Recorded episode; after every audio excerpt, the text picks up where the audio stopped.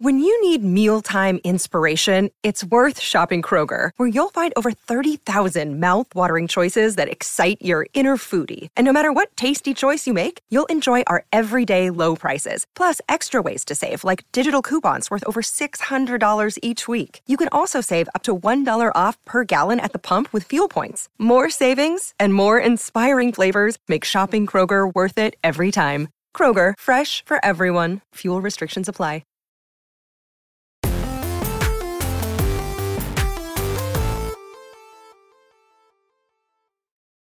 What is up, everyone? Welcome to Kind of Funny Games Daily for Thursday, April 7th, 2022. I am your host today, Tamoor Hussain, and joining me is my brother from another mother. It's Tim Gettys. Tim, how are you doing? I'm doing fantastic, Tam. How are you? I'm good. You know what? It's been a while since I've seen you, and Yeah. you're looking sharp. You're glowing. Thank you're you. wearing Thank your you. traditional blue, which I like. I am. um, it's you know, it's it's Sonic Day. We saw Sonic the Hedgehog is. 2 last night, so I have Uh-huh. to wear my Sonic bomber Blue. jacket with the Green Mhm. Hill Zone uh inside, which is fantastic. You can check out our review on youtube.com slash kind of funny in the coming moments, which is Yeah. really exciting. Exciting. I'm, I'm excited to one see a review, two see the movie because Mhm. uh, I was be. surprised. I was surprised by that first movie. I was like, okay, if you cool. were surprised by the first one, you're Yeah. gonna be extra surprised by this Did one. you see? It Did you Go see the it. story about Jim Carrey being like, "I'm done.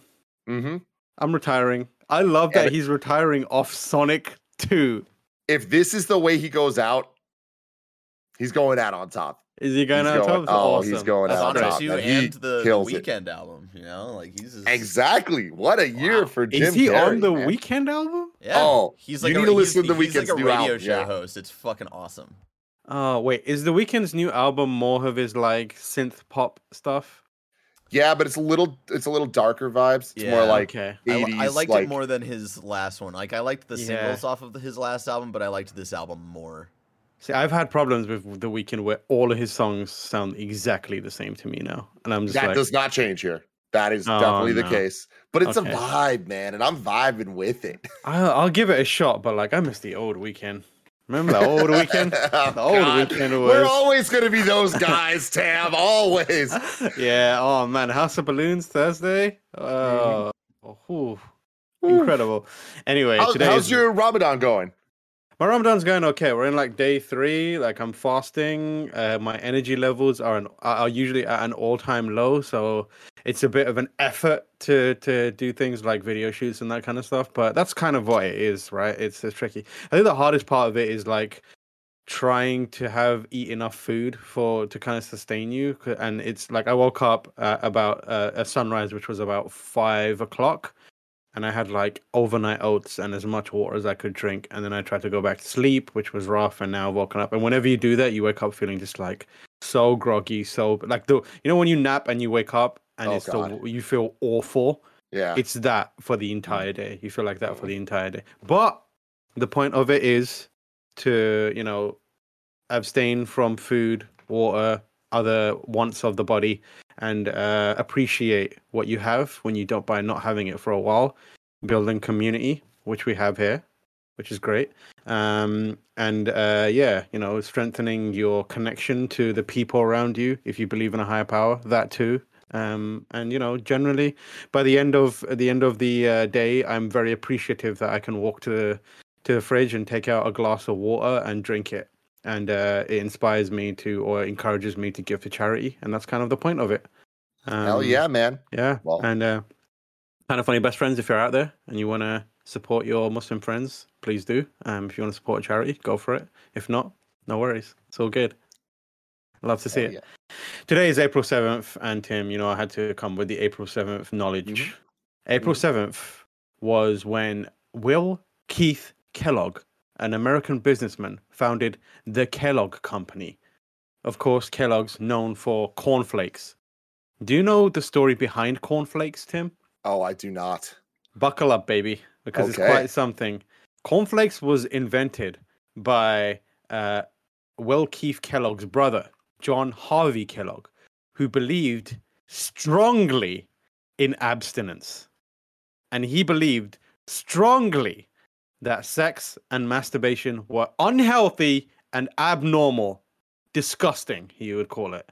he said that mood swings, bad posture, acne, baldness, stiff joints, and heart palpitation, as well as a penchant for spicy food, were all side effects of wanking and having sex. What? Hold So, on. I mean, I guess it adds up for me. I really do like spicy Bas- foods. yeah, basically, he he attributed any feeling of passion to people wanting to have sex or masturbating. So what Wow. he did was he created the most intentionally bland food possible, so that he could so it could be eaten to suppress any feelings of passion, and that food was the cornflake. I That is wonder how excited he is that Kellogg's also has frosted flakes now. See that the uh, the the recipe for cornflakes of modern day are very different from the recipe for cornflakes of his period. So Got it. now they have sugar in them, which makes them more palatable. But back then, you were basically eating cr- crunchy cardboard, and it was disgusting. But that was he believed, and it was very popular for people who did not want to to have or people who believed that sex and masturbation was wrong or basically anyone who believed like having fun was a good time. So that is the history of the cornflake. Um, birthdays for april 7th include billie holiday who was born in 1915 uh, francis ford coppola who's also born um, in on april 7th uh, john o- oates of hall and oates the one the only jackie chan Hell um, yes. Hell yeah. Uh, Russell Crowe. Um, and then uh, separate from that, on April seventh, nineteen thirty-three, King Kong was released in theaters, and in on April seventh, in nineteen sixty-seven, Roger Ebert published his first ever film review in the Chicago Sun Times. Wow. So, big, big day, April 7th. Anyways, today's stories include uh, an update on uh, Blizzard's QA department, which has scored a big win very, very recently. Remedy working on a Max Payne and Max Payne 2 remake. Um, some changes at Riot's workplace, a Deus Ex movie uh, behind the scenes look, and much, much more. Because this is, of course, kind of funny games daily, where each and every weekend at K- 10 a.m. live right here on twitch.tv forward slash kind of funny games, we run you through the nerdy news you need to know about. If you're watching live, you can correct us when we get stuff wrong by going to kindoffunny.com forward slash you're wrong. It never happens, but it's there if you need it. If you don't want to watch live, you can watch later on by going to youtube.com forward slash kind of funny games or roosterteeth.com or listen later on podcast services around the globe by searching for kind of funny games daily. Remember, you can use the Epic creator code kind of funny on all Epic Store and Epic in game purchases like Rocket League and Fortnite, and that helps support the channel. To be part of the show, you can head to patreon.com forward slash kind of funny games, where bronze members are above get to write in, and silver members are above get the show ad free along with the exclusive daily post show. Housekeeping, I mean, goddamn, one time, why can't it be a bad game of sweeping? A new kind of funny podcast is up right now, and it recaps the weekend. It is an all-time great, Great, episode. yes. I, I I tweeted this, but if you have ever had even the slightest bit of interest in kind of funny, please listen to this episode. It is Mhm. all of the energy, all of the insanity, all of the stupidity that you have come to know. Um, and I'm not going to say love, just know about kind of Yeah. funny, and it's all on display there. Yeah, and it is, of course, a a recap of the weekend at, weekend at Achievement Hunter Live. Features Greg, Tim, Nick, Andy, Snowbike, Mike. Um, everyone's on there. Blessings Blessing. on there. Blessings Mhm. on there. Yeah. Uh, uh, as Tim said, must listen. Uh, thank you to our Patreon producers, uh, Fargo Brady, Prank C, and Anonymous.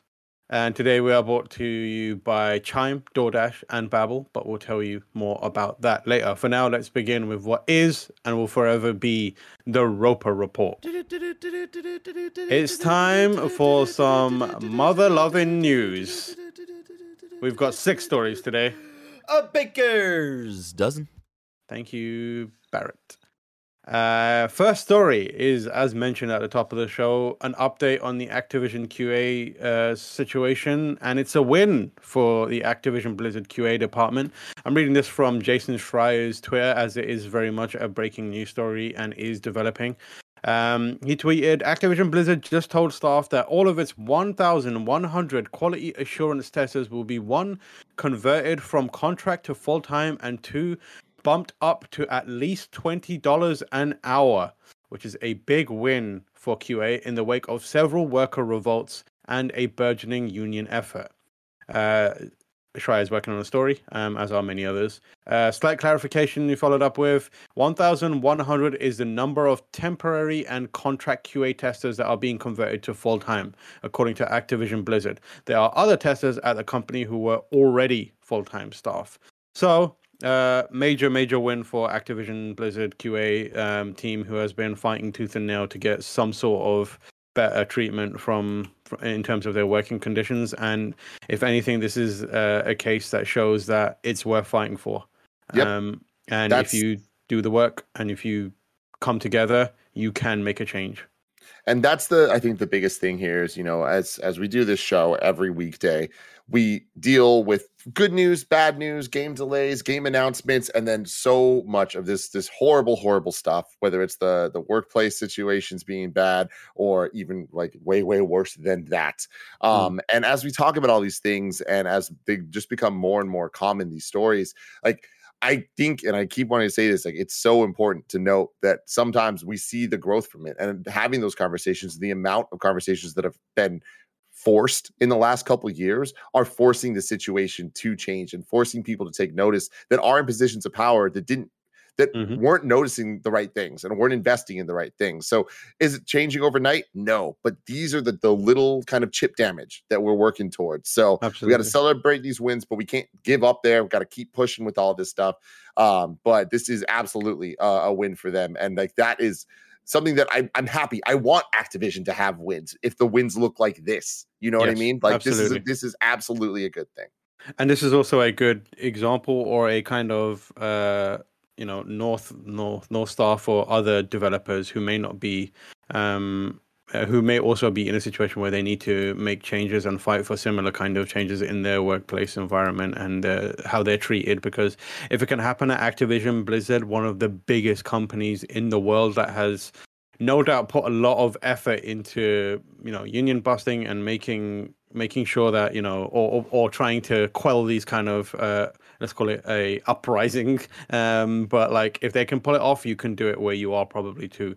Just do your best and keep keep going um and hopefully you will be able to make a change so good job to the folks that have been fighting for um a better working conditions uh over at that company uh, next story. I think this came out uh, post uh, kind of funny games daily yesterday. Uh, Remedy is make remaking Max Payne one and two for PC, PS5, and Xbox Series X and S. This comes from Steve Watts at the number one video game website on the internet, Gamespot.com. The story reads A remake of Max Payne and Max Payne 2, The Fall of Max Payne, is coming from Remedy Entertainment. The studio behind the original Max Payne games has reached an agreement with Rockstar, who owns the IP, to remake both games for PC, PS5, and Xbox Series X and S. The remakes will come as a single release using the Northlight game engine, which was used for Quantum Break and Control. You shouldn't expect it to come anytime soon, though, as the announcement notes that it's only in the concept development stages. We were thrilled when our longtime friends at Remedy approached us about remaking the original Max Payne games, said Rockstar founder Sam Houser in the announcement. We are massive fans of the work the Remedy team has created over the years, and we can't wait to play these new versions. Max Payne has always ha- held a special place in the hearts of everyone at Remedy, and we know the millions of fans worldwide feel the same too, said Remedy CEO Tero Virtala. Um, we're hugely excited to be working with our partners at Rockstar Games once again for the chance to bring the story, action, and atmosphere of the original Max Payne games back to players in new ways. So Max Payne was notable for its neo noir setting and bullet time gameplay, which became a mainstay in several other games in the same era. The two games were followed by Max Payne 3, which was developed internally at Rockstar.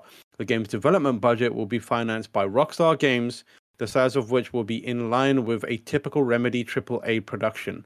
Under the agreement, Remedy has a royalty opportunity after Rockstar Games has recouped its development, marketing, and other costs for distributing and publishing the game. So, great time for Max Payne fans. Tim, how you feeling about Max Payne coming back with Remedy at the helm? Rad, man. I think this is perfect. I think those games really can benefit from a remake. I think there's a lot in them that is so iconic to video games. And um, I don't think this this is just a nostalgia thing. Like I think that there's there at its core, there's something special to Max Payne. And I think that applying a modern remedy take on it um, especially combining both games into one package. Like we've seen in the last couple years how powerful video game remakes can be. Resident Evil 2 comes to mind um, of how these iconic video games can be remade to be modern and still kind of take re- retain all the charm and what made the first one special, but making arguably a definitive version of them for uh, gamers to play in modern times. And this, everything about this sounds great. The thing that's I think least exciting is how far out it is, and I think this is uh, something we're going to see a lot more of, and we've already been seeing a lot more of. Uh, just really boring video game announcements you know, like now that E3 is gone, now that everyone's just kind of doing their own cycles and leaks are more abundant than ever and mm. gaming is more of an always on situation with the internet. Um I, I think it's a it's a little sad that a lot of people are getting what they want and just like just announce the games. Don't make it such a big secret. I love the secret. I love the hype. I love the fun of it all. But you know what? At the end of the day we're going to get great video games out of it hopefully. yeah for sure. The thing i'm interested about is what level of remake are we getting it like are they going to rewrite parts of it? I imagine because i i love the idea of sam lake going back to some of his old work and being like i'm gonna i'm gonna clean this up for modern day and add more to it and you know the the whole the thing about Max Payne is like if unless you played it, if you look at it from the outside, it just looks like a very kind of not generic but like run of the mill shooter action game. Until you actually get behind the controls and you see the how the atmosphere affects the the kind of action and the narration how that impacts it. And i i just i am sure that they're to absolutely knock it out of the park when it comes to atmosphere after control. Like that game is one of the coolest games in a really long time. But the thing I'm most excited about is Sam Lake getting in his bag, sitting down again, and starting to write some new lines that makes Max Payne feel sound big, sad, and also very, very like you know neo noir cop. Um, uh, but I do wonder whether they're just going to be like, oh, we're going to just take what it is and remake it in Northlight, but keep the the writing and that kind of stuff the same. Uh, and or if they're going to really delve in and and kind of rewrite bits and rework bits. What, what do you want out of it? Um, I I think that the reworking is kind of necessary, right? Like I, uh, all the games that came out in that generation kind of need more than just a new coat of paint. Like I think that mm. they do kind of need a little bit of reworking um from their their core um and it's retaining the essence of what they were trying to accomplish back in the day, but do that with the modern technology that we have now. Uh and not even just technology, but sensibilities that we have now as well. Mm. The other thing is I believe James McCaffrey um, who voiced uh, Max Payne, is still out and about and doing stuff. I mean, he worked on Max Payne 3, so it'll be good to hear him come back and um, yeah, work on the game. So that is incredibly exciting. I'm a mm. little sad that it's so far away. Yeah, uh, but I wanted to know what was coming up. No, but yeah, exciting to see them. Uh, I absolutely love see to see Remedy winning. Like after after um quantum uh, break. Control yeah Qu- quantum break as well. But like they did control which was just phenomenal. And then they announced alan wake 2 is coming and they're making it a true survival horror game. And now they're doing they're going back to their roots with max payne. Like absolutely love to see remedy like just in their bag. And yeah. it brings me joy to to see that happening yeah, sorry. What, what I was, what I thought you were saying uh, is like after Quantum Break, which wasn't yeah, yeah. the, the success that I, I, think I think kind of put uh, or expected from it or, or, desired from it at least. Um, they really have kind of turned things around and are, are really you know crafting a narrative for their hmm. place mm. in the industry and uh, i'm very hopeful I, I, really love seeing so many different developers out there kind of um, f- mature a bit in their um, ability to to create games and understand mm. like the type of games that they can make and i think the control is an excellent example of the direction that they've been going and taking their projects. So they're announcing a lot of stuff. I think there is a that fear of like can they handle all of this? Like um mm. but you know i i'm hopeful. Yeah i trust them uh, next story comes from uh, Patrick Klepek over at Waypoint. This is a bit of a beefy one, but we'll try and get through it. Um, Riot Games tells workers to return to office without vaccine or mask requirements. This is an interesting story because um, I imagine we're going to be seeing a lot more of it as a lot of co- corporations and companies start to shift back to working from the office or some sort of hybrid environment. Um, but League of Legends developer Riot Games is asking employees at its LA headquarters to return to the office without requiring mask or COVID 19 vaccines, prompting employee fears and even some resignations, according to two employees and one f- uh, two current employees and one former employee who talked to Waypoint. I'm angry over it, said a current rep- employee who asked to remain anonymous over worries over retaliation. It's foolish and pointless policy being done at a poor time and being handled without a real guarantee of our safety. We're just playing Russian roulette with rioters' health. Recently, Riot Games chief security officer Christopher Himes sent a Slack message to employees who work at the League of Legends developers LA, California office, announcing that Riot was dropping office mask mandate mandates, among other changes to its existing COVID 19 policy. Himes told employees Riot is also dropping required testing for employees who have not provided proof of vaccination and said the mask change came because LA was dropping indoor mask mandates. Uh, the, in, the changes came alongside Riot's broader push to return to its LA office, which started this week and will continue rolling out based on the demands and needs of individual products, projects. Um, everyone assigned to the LA office must be in the office on Tuesday, Wednesday, and Thursday, with Monday and Friday being flexible work from home days. Uh, this is a comment from Riot. Early on in the pandemic, we committed to following public health recommendations from state and local government entities. Recently, state and local regulations have updated their COVID 19 recommendations, including vaccination and mask mandate requirements.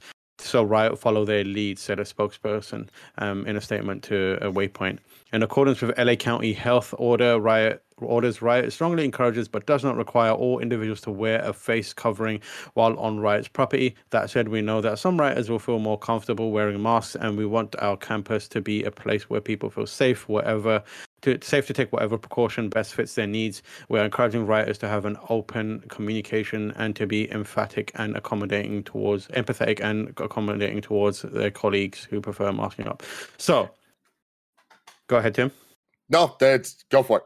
I was going to say, as uh, Patrick points out, um, it's also kind of important to uh, recognize that the fact that Riot is doing this is the way they're doing it is exactly as the local government in LA is basically expecting and telling people that they should do it, um, and and it is providing additional some additional safety measures to to people who do do that.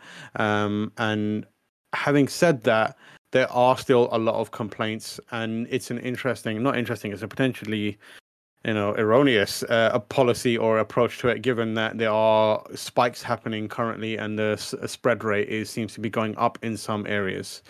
Um yeah I, I don't really know the best way to tackle this but it's something that we as a society are going to have to um, grapple with given that you know one people have started to take the the kind of mentality that it's over we're done we're moving going back to normal um, but at the same time quietly just like simmering beneath it all is like um, spread rates are increasing um, what's kind of your take on this tim I mean, you know, I, I feel like there's never going to be the perfect answer that solves Mm. all this stuff, and I think that that's the the sad, unfortunate thing because there's so much at play here and so much at, at work, and the the office spaces exist. There's a lot of money there. There's a lot of decisions that have to be made, um, and th- those are the decisions people are making based on what the government's telling them, what local government's telling them, and it's like it it creates a really shitty situation that is unsafe for a lot of people and makes people not want to work at these places and that uh, makes a lot of people not want to Yeah. work at these places and that sucks right and you know the Yeah. idea of normal going back to normal we know that's not going to happen there there has to be a new normal and i think that we're in that stage that um, everyone's working towards trying to define what that means Mm. um, personally i don't like this for a company that big um, and for a company that clearly has people that are not um, interested in in doing this and especially as so many companies have proved that they that don't need to be in an office to be able to do the work that they're trying to do. There are exceptions to that. There are a million exceptions to that. But um companies like riot have proved for years now that they don't need to be in office for this and i'm sure that many people i'm not just sure. We've seen many people that are working there are upset about this and are just like what why? What are we trying to do here? Um so i think that this is going to be an evolving story. I don't think this is going to be the end of it but um riot's not alone here. Riot aren't evil for this either. It's just kind of the way Mhm. things are and they're the ones being pushed by a lot of other evil people. It's that things do get complicated there and at the end of the day Mm. everyone has their beliefs on on masks and the vaccine and all that stuff and uh i wish we all agreed but we don't all agree um Yeah. and that that's what makes this super complicated and the, un, the unfortunate reality is there's no answer that solves it because um people disagree Yeah, I think the tricky part of it is the part where they're like, you don't need any evidence or like proof of vaccination, which is kind of rough. Like it, it just kind of creates you're just opening yourself up to some really really dangerous kind of Mhm. situations there. I mean, like at the very least, I think if you are going to like taking, for example, my personal situation, we we go into the office twice a week, but everyone who is in the office has shown proof of vaccination and been logged as someone who has been vaccinated. And if you aren't vaccinated, you don't come into the office. While you're in the office, it's masks are kind of um uh, kind of uh encouraged in areas where people gather or pass each other in in like significant amounts, which is not a lot because there's not a lot of people there. Um, but elsewhere, you can, if you're comfortable, you can unmask, and I feel like that's been a good way to approach it. But fundamentally, that trust comes because the trust to not mask up and you know feel a little more comfortable comes because we know that everyone in that office has shown proof that they are vaccinated, and some people have shown proof that they are boosted as well. So I feel like that should be the should be something that people keep in mind when it comes to these situations. There are things that are happening in in in riot situation where they have like RFID chips that their people carry, so that um, if they ever um, accident or pass someone who turns out will uh, has eventually contracted um, COVID or before has, it will be like, hey, you'll get a notification being like, just so you know, this person you passed, uh, you at some point today you passed someone who had COVID um, and there are other measures in place. And yeah the optional masking rule applies kind of like regardless of the, against um, the vaccination status um, which is kind of a tricky thing. Um, but it's a sensitive situation as you said and it's going to be interesting to see how different video game companies approach it um, I think the mandate part is going to be very forcing people to come into the office is going to be very tricky, considering they've just proved over the course of two years they can that they can do most things in an office w- without being in an office. Um, and I know that's something that most people, uh, definitely at our, our company, is is is something that's being discussed. Where it's like, do we need to be in the office because we've just shown that we can work w- without being there. Um, but we'll see how that goes. It's going to be an ongoing conversation for the foreseeable future, I imagine. Um, next story comes from uh, the number two, three, four, five, six, and seven video game website. Number one, of course, still us as well. Um, Gamespot.com. Uh, Eric Frederiksen, who writes, uh, "Canned Deus Ex movie script changed a major aspect of the game." So the news story here is, if you didn't know, there was a Deus Ex movie coming uh, at one point, and uh, the script of it has now been. Did you know there was one? Remember, remember when there was the Crazy Taxi movie coming out? Because I do. I Oh wow, yeah, that that was wild. that But should the- happen now. That that would be good now, yeah. I always thought of like I always said like there should be a, a Crazy Taxi new game in the in the era of Uber and Lyft. Oh, like How do you not do a Crazy Taxi like with some sort of hook tie into those two companies? that would be incredible. There was a, a Crazy Taxi like that came out a couple Yeah. years ago that Bless and I talked about on a um, Gamescast at one point. It wasn't that great, but Say- someone yeah. figure it out. Sega, if you're out there, you want to make it. You want to you want to you want a Crazy Taxi that is fun and arcadey, and but also you want a uh, a, a very interesting story about um, working in the gig economy and the highs and lows of that. Let, let us know. I can I can write I can knock that up for you very easily. Hell yeah. Hell yeah. Um, back in 2012, uh, director Scott Dickerson, De- no, not Dickerson, Derrickson, uh, was hot off the success of Sinister, um, but hadn't yet picked up Doctor Strange responsibilities from Marvel Studios. At that time, he was working on an adaptation of Deus Ex Human Re- Revolution with his Sinister collaborator C. Robert Cargill. The movie was ultimately scrapped, but Scott Kinney, development executive for Prime Universe Productions, supplied a 2014 draft of the script to USA Today. Um, along with a few interesting reveals about the process of making the movie. Perhaps the most notable about the script was one particular change to the game's story. In the game, protagonist Adam Jensen wakes up after an explosion with a bunch of experimental cybernetic augmentations in his body. Of course, they give Jensen all kinds of new abilities, but in the world of Deus Ex, enhanced people are treated differently from pure people. When asked how he's handling the augmentation, Jensen replies, I never asked for this. Of course, iconic. Uh, much of the script follows the game, but when Jensen wakes up in the hospital after the explosion, he literally asks his boss, David Sarif, to augment him for the purpose of getting revenge. So it is a revenge movie. Later in the movie, though, Jensen is facing off against one of the movie's primary antagonists, Barrett. Hey. Wow. Hey, it's the boss, baby. CEO Junior. um, and just as he slices off Barrett's arm, sorry, sorry about that, Barrett. Uh, he, he, he says, "I never asked for this." Uh, the scene is really cheesy, even compared to the rest of the script, and both of these examples miss what seems like a really important part of Adam Jensen's story that he was augmented against his will. Uh, from Super Mario Bros. to Assassin's Creed, this is one of the biggest concerns gamers have going into films based on their favorite franchises. Is it an actual adaptation or just a license name that tosses that loses the heart of the original story? So um, it was never planned to be a uh, R-rated movie, despite some really intense action scenes in the script.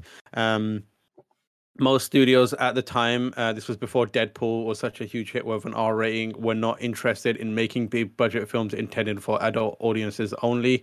Um, I think uh, it could and should have been an R rated film if if made today, and that would be a hindrance. So why didn't this get this movie made? Well, Doctor Strange is at least partly to blame for that. Uh, we made some really good progress on the Deus Ex script, and it's an incredible property. Derrickson told Empire Online, those folks over at CBS Film hired myself and C. Robert Cargill. I love them; they're great people. It was really positive process going on, and it was a little heartbreaking. Getting on Doctor Strange, this was the biggest downside of it the fact that I needed to stop off Deus Ex and I couldn't expect them to wait two years for me. So, according to Kenny, um, the studio scrapped the script because Deus Ex wasn't the kind of film they wanted to make or felt comfortable making at the time, and that they plan to shift away from making action films like Dwayne Johnson's Faster, um, which they had previously financed, to films more like The Duff. The Duff! The Duff. That's what they wanted to do. Yeah, I think I think you pretty much nailed the hit the nail on the head when you were like, remember there's a when there was a crazy taxi movie. It seems like there was a period where if your game was even remotely successful, yep, someone in Hollywood option, option it. it. to be mm-hmm. like, I'll make a movie on this. The fact that it got to where it did sounds a little more like uh, promising for the project, and it, it might contribute to why Derrickson's a bit sad about it. But it does not sound like a good movie. No, no, and, no, no, not at all the thing that would interest me is like what would have been what would it have been like given the reaction to the second game which was embroiled in many controversies but ranging from the pre-order controversy to the Aug live ma- lives matter controversy remember that? Oh yeah. And then and then the game itself was like meh. Uh, so i don't i think this would have been a bit of a a, a wet fart of a release in terms of the movie well, especially that timing, man. Like that that was definitely a um sour spot in video game movie history. Yeah. Uh where like that is around the Assassin's Creed era, right? Like yeah. we're we're not getting anything like close to good like we are these days. So no, not at all. I went to the uh to the uh set of the Assassin's Creed movie, and it was incredible because the entire time the Ubisoft PR was very, very like nervous about us being in front of Michael Fassbender. Was he cool? And like, did he smell cool? did he smell cool? He smelled. He smelled like an assassin, sweaty. That's cool. That's cool. It was hot. it was really hot. But like when we were going to meet him, um, the PR was like, "Do not ask for pictures because you know Hollywood actor. He's in. We were going. We went into his trailer, um, it was me and like oh, one other person. Yeah, and he was just like chilling in there, and they were like, "You can't have pictures because he's dressed in the assassin outfit, and that has not been revealed yet. So we couldn't take any pictures." So I was like, "Okay, cool, no worries. I'll just chat to him about you know playing playing uh, the character."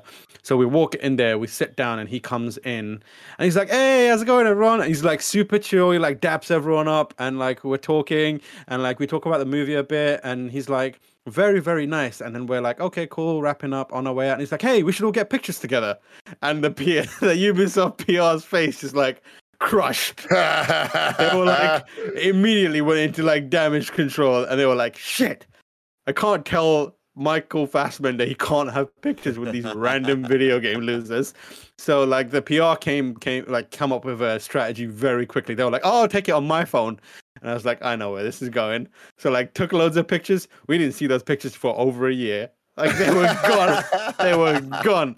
And I was like, fair enough. Uh, anyways, remember, you can go to patreon.com forward slash kind of funny games where you can get the show ad free. And speaking of ads, time to hear a word from our sponsors. No one likes waiting on a paycheck, especially when you've got bills due. Good thing there's Chime. Now you can get your paycheck up to two days early with direct deposit. That's up to two more days to save, pay bills, and generally just feel good about your money situation. But Chime is more than just getting paid early. It's also an award winning mobile app, checking account, debit card, and optional savings account. So what are you waiting for? Hopefully not your paycheck. Get started with Chime today. Applying for a free account takes less than two minutes. Get started at chime.com slash kfgames. That's chime.com slash kfgames. Banking services and debit card provided by the Bancorp Bank and Stride Bank NA members FDIC. Early access to direct deposit funds depend on the payer. You got back-to-back meetings, errands to run, and chores to take care of. What's the secret to clearing your to-do list? A little help from DoorDash. You can get dinner, household essentials, and everything on your grocery list delivered. I'm gonna pause the ad and tell you, ladies and gentlemen, how do I know so much about DoorDash? I used it this morning. I, woke up, I had to get the house ready. I, had this guy coming to work on the garage. I had the nanny coming over. We had no clean bottles. I cleaned the bottles and I was like, I'm hungry and I need coffee and I don't have time to make either. I DoorDashed uh, Jen and I some breakfast today, and it was great. When I was sick last week, I DoorDashed Gatorade because I wasn't about to go out. DoorDash is great. Back to what they wrote. Ordering is easy, and your items will be left safely outside your door when you choose contactless delivery drop off. For a limited time, our listeners can get 25% off and zero delivery fees on their first order of $15 or more when you download the DoorDash app and enter the code Kinda Funny. That's 25% off up to a $10 value and zero delivery fees on your first order when you download the DoorDash app in the App Store and enter the code Kinda Funny. Don't forget, that's code Kinda Funny for 25% off your first order with DoorDash, subject to change, terms apply. For most of us, learning a second language in high school or college wasn't exactly a high point in our academic careers. I took three years of French, and guess what? It didn't stick. Now, thanks to Babbel, the language learning app that sold more than 10 million subscriptions, there's an addictively easy and fun way to learn a new language. Whether you'll be traveling abroad, connecting in a deeper way with family, or just have some free time, Babbel teaches you bite-sized language lessons that you'll actually want to use in the real world. Uh, je parle un peu français, and I was talking to Jen's mom here and there about little things. Mon chapeau, you know what it's about. Other language learning apps apps use AI for their lesson plans, but Babbel lessons were created by over 100 language experts. With Babbel, you can choose from 14 different languages including Spanish, French, Italian, and German. Plus, Babbel's speech recognition technology helps you improve your pronunciation and accent. I could use that for English. Start your new language learning journey today with Babbel. Right now, you can save up to 60% off your subscription when you go to babbel.com slash kinda funny. That's babbel.com slash kinda funny for up to 60% off your subscription. Babbel language for life.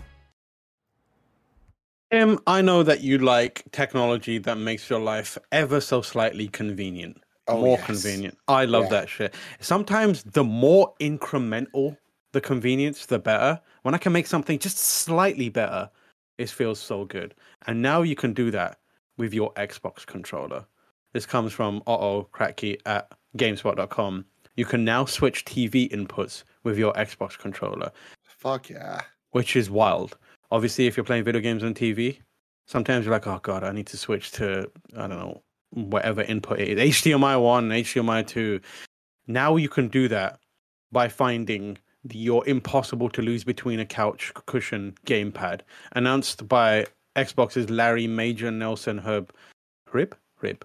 Um, the it's Herb, isn't it? I'm wrong. Uh, Yeah, the feature, uh, yeah, I just, I just, I've just got used to call people calling people herbs as a like um a, a dunk.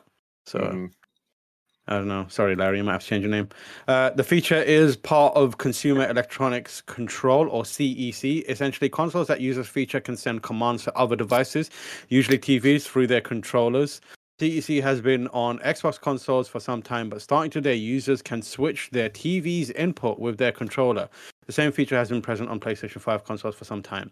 Starting today, when you press the Xbox button on your controller on your controller once, you'll be able to switch input back to your Xbox. If you're on a different TV input waiting for a download or an update, you can press the Xbox button once and it will go over to the Xbox uh, channel.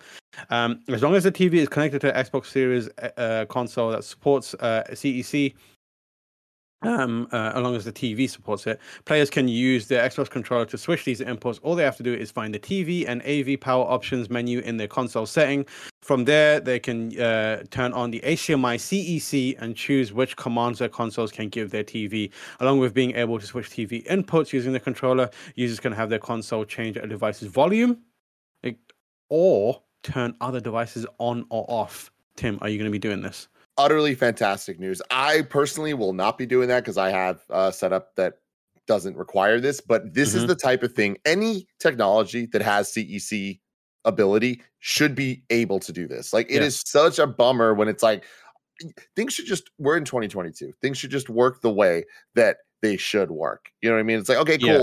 Intuitively, if you're holding the controller and you want to do a thing, it should be able to do that thing. And in a lot of cases, it can, but there's always the one thing that you're like, okay, cool. You're telling me I can turn on the TV, I can turn on my Xbox, I can do all of that with just the controller, but I can't switch the input. Well, that makes all of that useless because Mhm. I needed to do either everything or I'm going to have to get up and touch a different controller or remote or whatever it is. So, this is fantastic stuff. I love seeing uh, Xbox continue to push the tech forward with all this stuff. They they were the first to really kind of uh, push the CEC stuff um, Yeah. back last generation. So um, I think it's great, and I love that we're getting ever so slightly closer to a world that just works. Yeah, I so I had this on.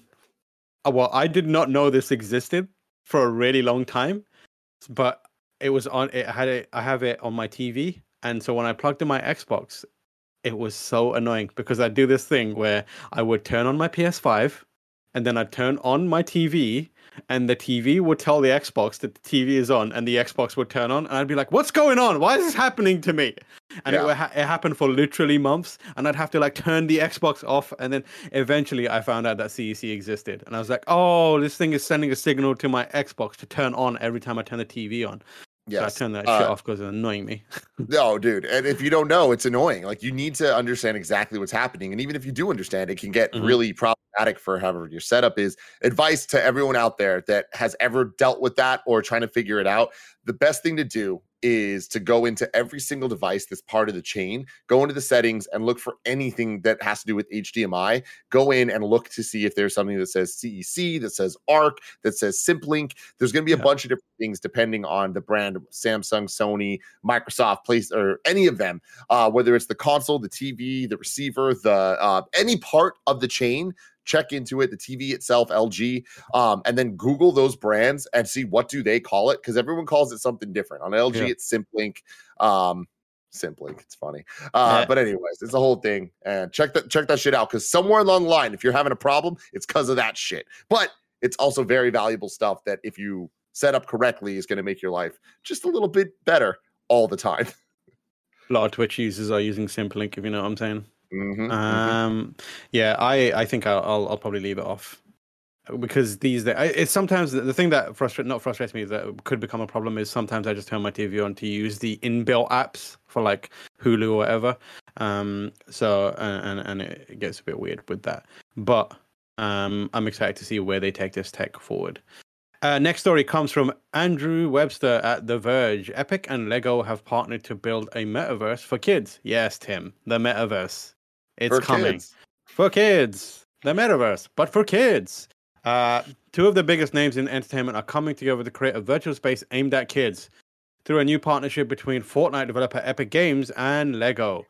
We are excited to come together to build a space in the metaverse that's fun, entertaining, and made for kids and families. Epic CEO Tim Sweeney said in a statement. You know what? What is also uh, fun, um, entertaining, and made for kids and families? The park.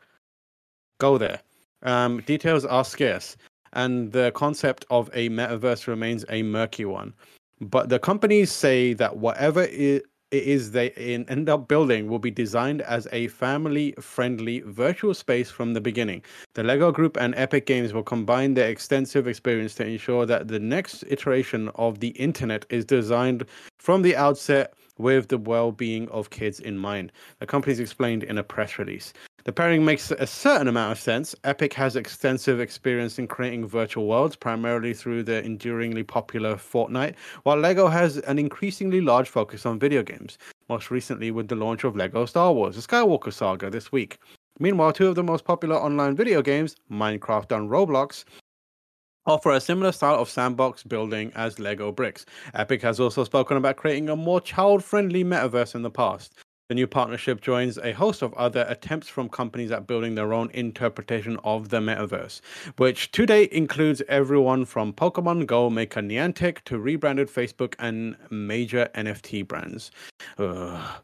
There's no information about what this new Fortnite meets Lego world could look like when it will be available or on what platforms it's expected to launch. But companies did announce, uh, but the companies did announce a trio of principles they say will guide its creation. Protect children's right to play by making safety and well-being a priority.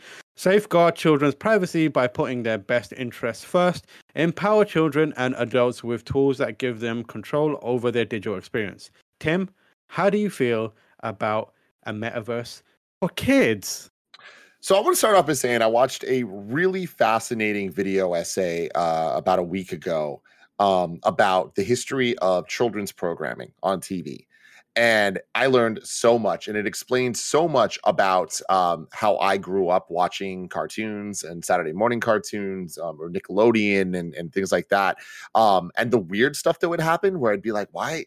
why is there a baseball game playing right now and like i learned a lot about syndication and the different like local um channels that had the mm. syndication rights to a lot of the saturday morning cartoons but if the giants were playing that day guess what? I'm not getting my cartoons. Um, but what I learned that was really fascinating was um, the this balance where um, if you played a certain amount of children's programming back to back, um, you would you were required to have at least a certain amount to balance out that is educational programming. And that's why things like Nick at Night or not Nick at Night, uh, Nick News would happen mm. Every Sunday.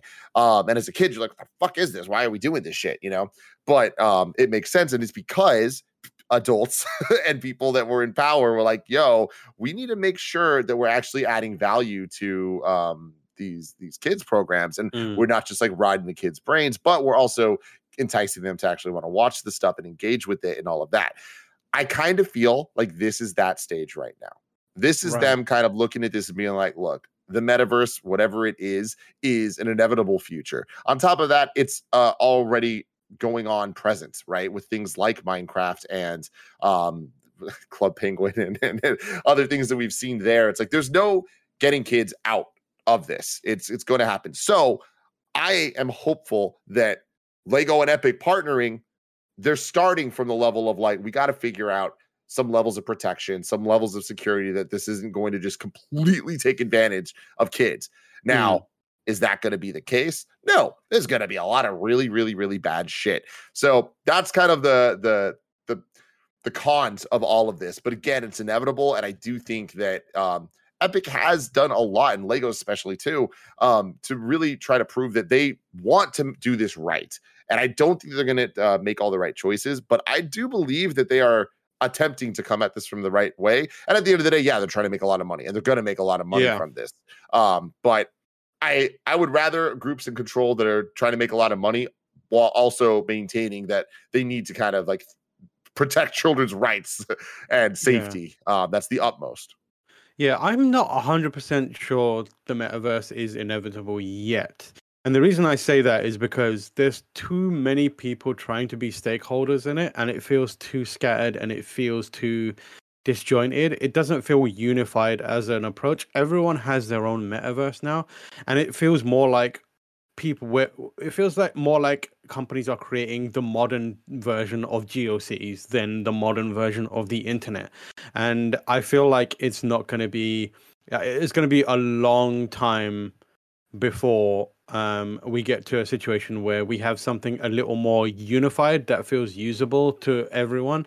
I think that it's definitely interesting as a prospect. I'm not 100% sure I'm keen on it just yet, mainly because some of the safety measures on the current internet are not good enough like uh, people you know there's there's regulatory bodies that exist that don't understand modern internet and are, aren't able to draft laws or you know practices or or any sort of like uh, systems to to kind of look after people on the internet as it currently exists the fact that they were creating this more immersive version of the of the that people are trying to create more immersive versions of the internet it's just i feel like uh, maybe i'm being overly skeptical but i think it's going to be a hot mess for a long long time and it's going to be real cheap and real crap for a yeah. long long time yeah, totally. I, I, guess I look at it differently. Where um, when I say that I think the metaverse is inevitable, it's like I don't necessarily think it's going to be what everyone's pitching as this unified thing mm. that every, everyone's connected. I think of it more as like the metaverse is just what we've been doing for the last 20 years in video games and on the internet, but now people are trying to rebrand it and make it a thing when all it is is communities on the internet, right? It is just Yeah. groups of people together and they're trying to come up with monetization strategies and all that. But like, you know, MySpace had metaverse elements to it, right? Yeah. Like any anytime we've ever made an avatar, there's metaverse elements. And where'd that start? Video games, right? Mhm. So I, I just feel like it's putting a different coat of paint on on the what what game is this? Yeah, what is You is this? What the hell is Toontown, this, bro? Barrett? What the fuck? are you- Toontown? I What missed out game on is that. this? Fucking Yeah, I OG don't know metaverse game is. right there. I was just, I was just throwing a bunch of metaverses like you know Toontown, Club Penguin, you know, Mhm. Minecraft, which is essentially just a Lego video game, which is why I always think it's funny when Lego's like, we, we need to make our own metaverse. It's like, yeah, but that's Minecraft. What did we what did we have that was similar to that? I can't even remember. Well, I mean, I- the thing is, you got to go back to this town. When we, what we had was AOL chat rooms. That's what it was. Oh, right? yeah. That was our metaverse. Like it, it was the beginnings of the internet, and that was people connecting for the first time. Now it's like every every single person in the world has some form of social media out there. So it's like that. We just kind of think of it as normal. We don't think of it as meta, but it's like yeah. that's just where we're at now. Chat rooms and WoW and that kind of stuff, man. that- Mapleverse. Yeah, man, that makes me feel old. My memories of that are so so far away. But if I wanted to know what's coming out to Mama Grub shops today, Tim, where would I look? The official list of upcoming software across each and every platform is listed by the kind of funny games daily show host each and every weekday. That was a great segue. Fantastic. Oh, do do do Fantastic. do do do do do do do do do yeah. I forgot you didn't do the tingle. uh, out today we have Bibi and Tina, New Adventures with Horses. That is very, very suspicious. New adventures with horses? No, we just want to stick to the old adventures with horses. Let's not try to do new things with horses, okay? That's coming to Switch. Ca- Cars puzzle game, not the Cars puzzle game. It just seems to be a puzzle games involving cars. Funny Car and Trucks preschool jigsaw education learning puzzle games for babies, kids, and toddlers for Switch. You're into that. Uh, Chinatown Detective Agency for Xbox One, Switch, PC. That's also on Game Pass, I believe. Um, very cool. Chrono Cross, the Radical Dreamers Edition, PS4, Xbox One, Switch, PC. The uh, sequel, the divisive sequel to Chrono Trigger, and the first time released outside of Japan, Radical Dreamers text-based um, kind of interstitial between those two games. Worth checking out. Uh, Escatos, Eschatos for PS4. Floating Farmer for Switch. Seems like it's not very What? conducive to farming if you're just floating constantly. uh, the next game I assure you is not made by me, uh, called Forgive Me, Father for PC. Uh, Godfall Ultimate Edition by Xbox Series X and S, Xbox One, and PC. Happy's Humble Burger Farm for Switch, not at all related to Happy Hogan from the Marvel Universe, despite Or his loading um, farmer. yeah, or yeah, exactly. Janitor Bleeds for Xbox One and PC, which sounds real shit for that janitor. Uh, Kombinera for PS4, Xbox One, Switch, PC. Makoko X, Switch and PC. Uh, Radioactive Dwarfs, Evil from the Sewers for Switch. Cool. Uh, Red, White, Yellow Zinger for Switch. Uh, Road Maintenance Simulator for PS5, PS4, Xbox uh, Series X and S, and Xbox One and PC. I'm kind of intrigued by that. Uh, Sherlock Holmes, The Devil's Daughter for Switch. Slipstream for PS4, Xbox One, and Switch. Spingram for Switch. The House of the Dead remake for Switch. Ooh. Um, the Last Friends for Switch, Traditional Braves for Switch, Whiskey and Zombies, bad combo for Xbox One. Uh, new dates: Rogue Legacy 2 is coming to PC, Xbox One, Series X and S on April 28, and Mario Golf is coming to uh, Nintendo Switch for Nintendo Switch uh, online and expansion pack members on April 15th. You Hell excited for that? yeah. I am Yeah, excited, man. yeah. Also, I, I'm most excited about the N64 catalog, just kind of like getting just a little bit more robust. Like, can we just get there? You know, Yeah. such a slow, slow little crawl. Although I will say it, it seems like the N64 side of stuff has been more exciting than the NES or Super Nintendo, um, where every month they have been delivering bangers. And I do think that it's kind of a fun thing to look forward to. And I think it'll incentivize me to play more games for a little bit longer than I would had if Mm. they had just dropped all of them at once. Yeah, for So. sure. I'm just waiting for Pokemon Stadium, which I know is going to be an absolute nightmare to play, but I still Yeah. want to play it. Those mini Um, games, lick a yeah. man. And look at that. Oh my god, the sushi one. Oh, so God, good. yeah. So good. Uh, big deal today. Uh, following on from the Rogue Legacy 2 news, Rogue Legacy 1 is free on Epic Game Store for a limited time. You can go there between April 7th, um, which is today, and April 13th, which is quite a limited window, and download it for no monies, um, which is great. Uh, looking at if there's any reader mail, um, can uh, send right into patreon.com forward slash kind of funny games where you can get your question read on the show. It doesn't look like we have any reader mail, um, which is fine. Nobody has any questions. It's cool. Don't worry It's about all it. gooch. It's all it's all Everybody Gucci. already knows everything. You know. Yep, exactly. Um, and now let's check out You're Wrong. We got a couple in here, which is one from Kebabs who says Mankind Divided is technically the third game in the Deus Ex. I know that, Kebabs. You think I'm stupid? You think I was born yesterday? Um, fifth, if you count the OG sequel to the first game and the mobile games released after Human Revolution. Original Deus Ex, the GOAT. The GOAT. Um, Kebabs also said, just realized I spelled Deus Ex wrong. So he, you're wronged himself, which is great. Um, uh, Anakin uh, JMT says Larry Herb's name, according to him, is pronounced like Herb, with the H sound, not with a silent H like the Resident Evil item. Uh, Herb, that's an American thing. It's Herb. Um, says, Tam, if you're leading a battalion against the metaverse, I pledge my loyalty and will give my life. Great. Uh, I'll come knocking very, very soon for your life. Um, tomorrow's hosts are uh, Bless and Andy. Um, if you're watching live on Twitch after this, you've got the kind of funny morning show and then into Fortnite. And if you want to catch that stream later, you can subscribe to youtube.com forward slash kind of funny plays. hmm Remember, this has been Kind of Funny Games Daily, where each and every weekday live right here on twitch.tv forward slash kind of funny games, we run you through all the hottest news of the day that you absolutely need to know. We've got a Patreon post show right now for those that are subbed at the silver level of patreon.com forward slash kind of funny games. So stick around for that. Otherwise, until next time, laugh and grow fat.